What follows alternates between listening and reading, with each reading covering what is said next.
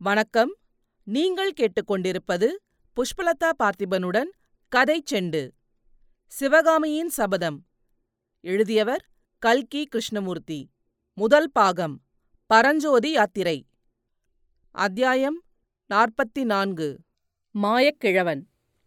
கிழவனுடைய கையில் வேல் ஒன்று இருப்பதையும் அதை பெற்றுக்கொண்டு தன்னுடன் கிளம்பி வரும்படி கிழவன் சமிஞ்சை செய்வதையும் பலகனி வழியாக வந்த நிலவின் மங்கிய ஒளியில் பரஞ்சோதி உற்று பார்த்து தெரிந்து கொண்டான்.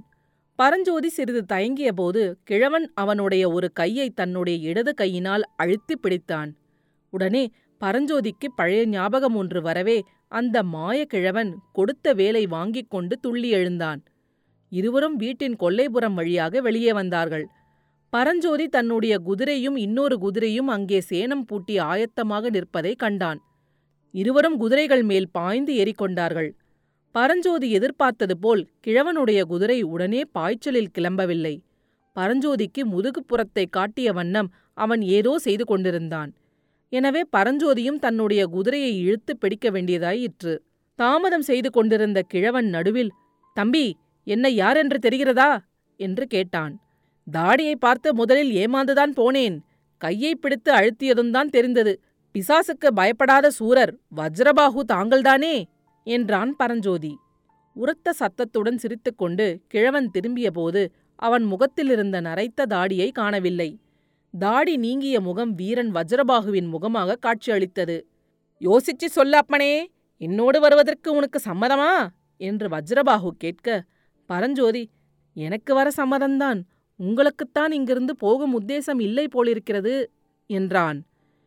ஏன் அப்படி சொல்லுகிறாய்? பின்னே? இப்படி சத்தம் போட்டு பேசுகிறீர்களே அவர்கள் விழுத்திக் கொள்ள மாட்டார்களா? அவர்களை எழுப்புவதற்காகவே தான் இறைந்து பேசுகிறேன்.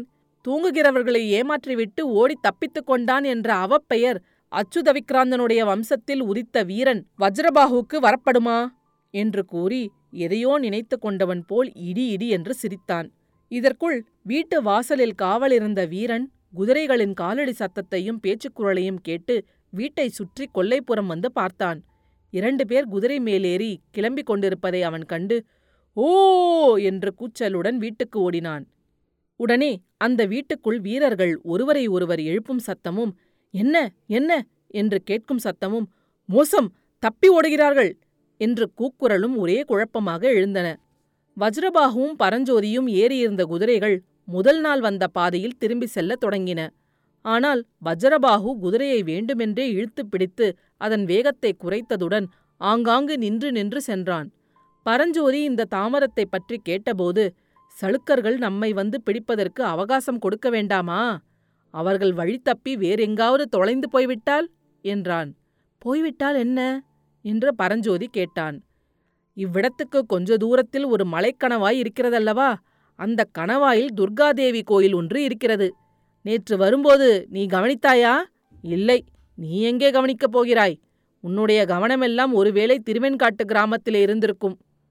என்ன சொன்னீர்கள்? அந்த துர்கையம்மன் கோயில் வழியாக நான் நேற்றைக்கு வந்தபோது இன்று சூரியோதய சமயத்தில் அம்மனுக்கு ஒன்பது உயிர்களை பலி கொடுப்பதாக வேண்டிக் கொண்டு வந்திருக்கிறேன். இவர்கள் வேறு வழியில் போய்விட்டால் என்னுடைய வேண்டுதலை நிறைவேற்ற முடியாதல்லவா? ஆனால் மேற்கூறிய கிழவனின் வார்த்தைகள் பரஞ்சோதியின் செவியில் விழுந்தனவாயினும் அவன் மனதில் பதியவில்லை. பெரியதொரு வியப்பு அவனுடைய உள்ளத்தில் குடிக்கொண்டிருந்தது திருச்செங்காட்டங்குடியிலிருந்து அவன் கிளம்பியதிலிருந்து எத்தனை எத்தனையோ அதிசய சம்பவங்களை பார்த்திருக்கிறான். இவ்வளவிலும் இடையிடையே அவனுடைய மனமானது திருவெண்காட்டுக்குப் போய் வந்து கொண்டிருந்தது.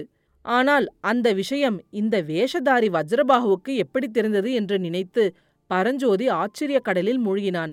பலபலவென்று பொழுது விடியும் தருணத்தில் வஜ்ரபாகுவும் பரஞ்சோதியும் ஒரு மலைக்கணவாயை அடைந்தார்கள் அவர்கள் இதுகாரும் வந்த பாதையானது.